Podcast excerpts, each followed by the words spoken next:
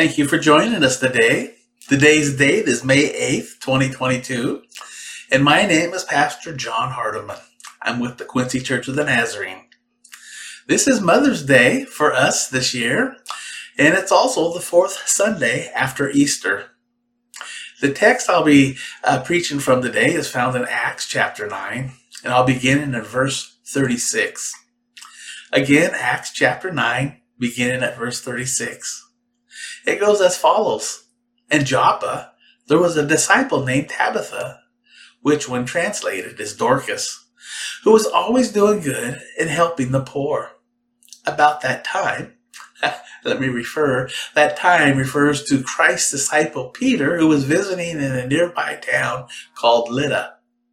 So, about that time, she became sick and died, and her body was washed and placed in an upstairs room. Lydda was near Joppa. So when the disciples heard that Peter was in Lydda, they sent two men to him and urged him, Please come at once. Peter went with them.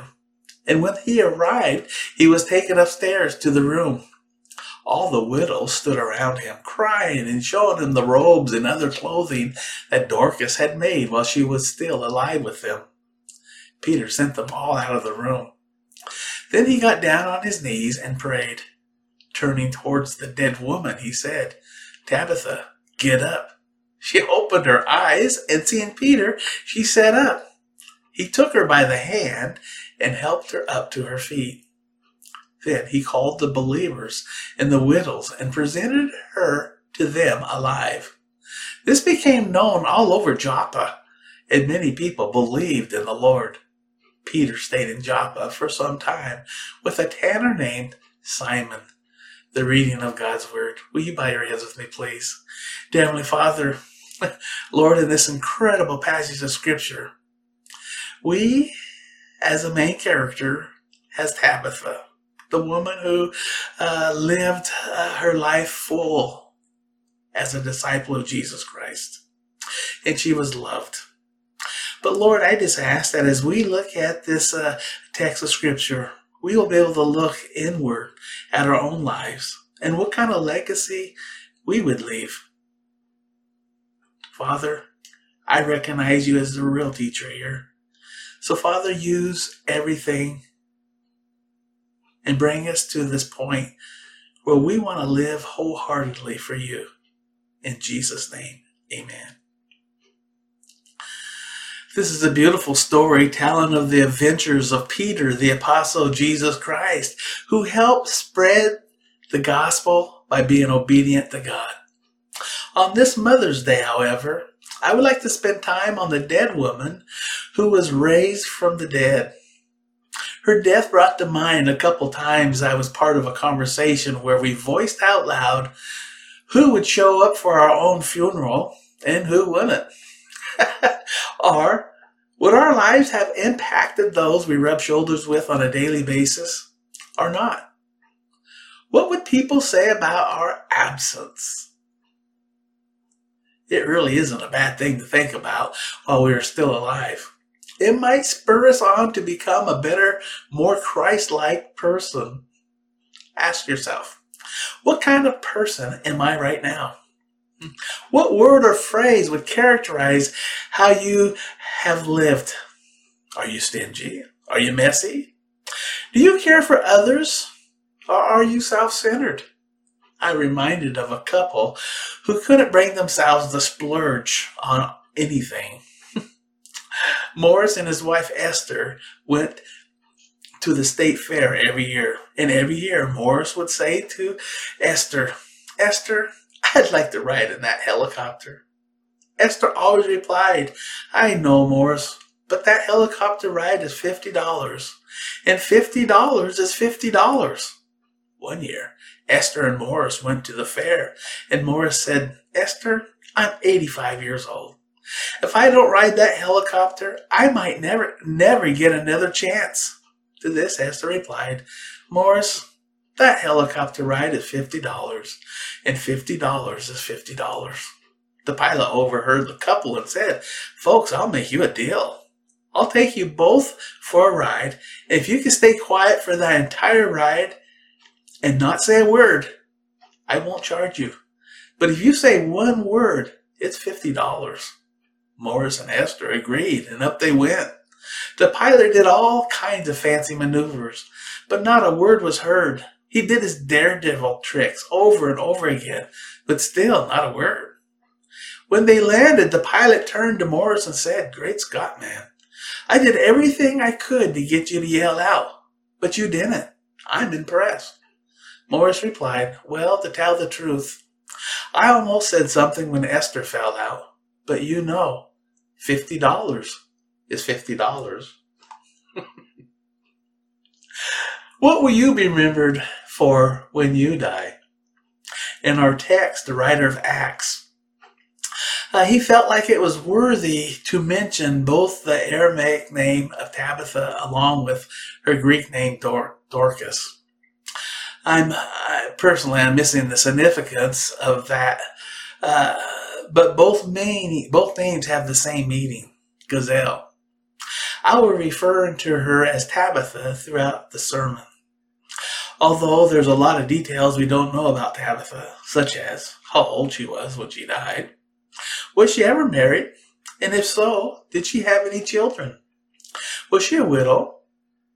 We know she was sick, but was she sickly, like frail most of her life? We don't really know. But what we do know, however, it's quite telling. Verse 36 mentions that she was a disciple of Jesus Christ. Uh, part of that meant, or that she's remembered for, is always doing good, helping the poor. when you die, what will you be remembered for? Charles Dickens' Christmas Carol describes two miserable lots. The opening line telling of the funeral of Jacob Marley, who was a deader than a doornail and only had one person in attendance.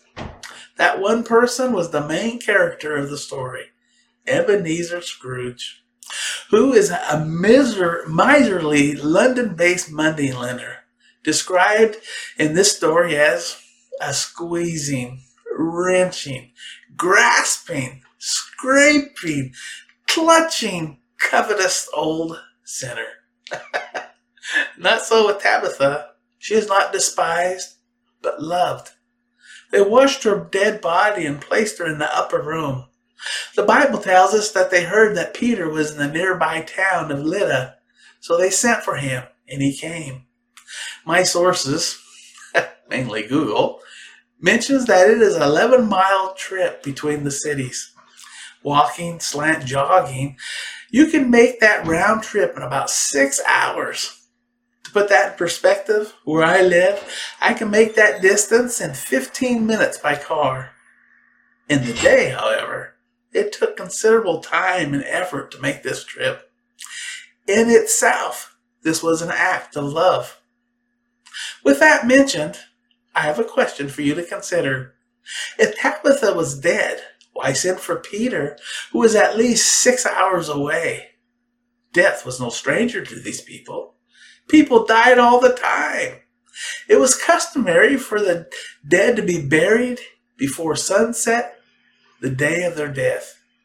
We know Jesus was buried the day of his death. Then why such care for Tabitha's dead body? By the believer's actions, I believe they thought she could be resurrected from the dead.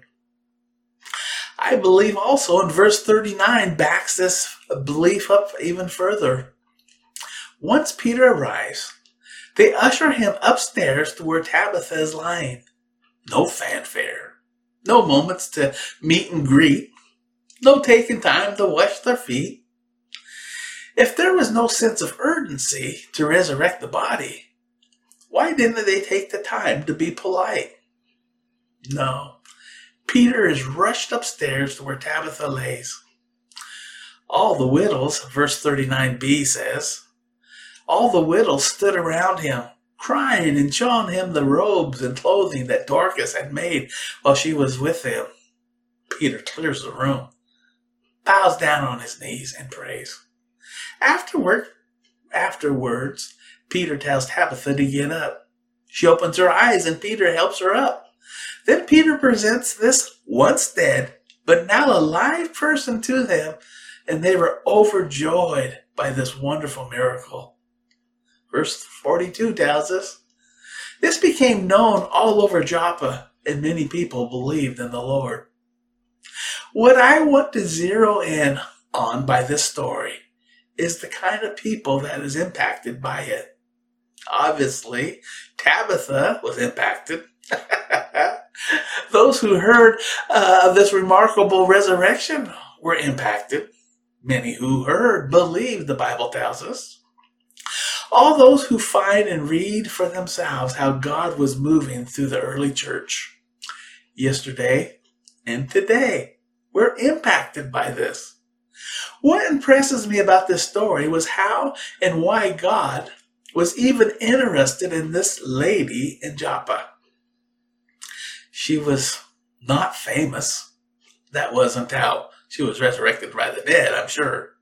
She wasn't a glamorous or a well-known person who uh, uh, who people would know, except for in that little town. She wasn't a big shot religious leader or or a politician. She was just a Christ follower who went to church every Sunday. she was just just known as a seamstress who shared her talent with others. She just, just lived out what it meant to follow Jesus in her ordinary existence. She just, just practiced the fruit of the Spirit to the best of her ability. I'm going to share with you Galatians 5:22, who, uh, where it speaks of the fruit of the Spirit. The fruit of the Spirit is love, joy, peace, patience, kindness, goodness, faithfulness, gentleness, and self control. This is what I want you to take home today. Tabitha was just an ordinary person like you and an ordinary person like myself. And to realize that just, just like Jesus taking notice of this ordinary seamstress, Jesus is interested in you. Can you believe that Jesus is interested in you and your affairs today, right now? No matter how stone cold heart one could be, that knowledge should make us desire this Jesus, this Jesus presence in our lives more than anything else in the world. It sends shivers down my back just thinking that the creator of the universe cares that much about me, about us. Jesus, what Jesus is speaking to you right now. What is he saying? Have you asked Christ to forgive you of your sins? Is he bringing to your mind sins that need to be confessed? Is he reminding you of your past commitments to him? I encourage you to pay attention and not leave this setting until you have cleaned up all accounts with God right now. Would you pray with me, please? Dear Heavenly Father, Lord, to be cared for, to be uh, uh, interested in a person such as uh, Tabitha, where she's just an ordinary person, and yet you loved her so much that you cared for her. You raised her from the dead. And Lord, you are the same yesterday, today and tomorrow. You haven't changed and you're not going to change. Which says you're interested in us and what we're concerned about concerns you. So, Father, I just ask you to move in our lives that we would see you and live for you wholeheartedly. In Jesus' name, amen. I want to leave you with this thought. What legacy do you want to leave with the people in your life today? How do you want to be remembered in this life? Today is our opportunity to change. Please don't waste it. Regardless of your past, God can give you new life, to give you new beginnings, a brand new chance, to change darkness into light, and to give Him control of your life today. There's a little song. It goes, In His time, in his time. He makes all things beautiful in His time. Lord, please show me every day as you're teaching me your way that you do just what you say in your time. In your time, in your time, you can make all things beautiful in your time. Lord, my life to you I bring. May each song I have to sing be to you a lovely thing in your time. Lord, please show me every day as you're teaching me your way that you do just what you say in your time. Until we meet again, may God richly bless you.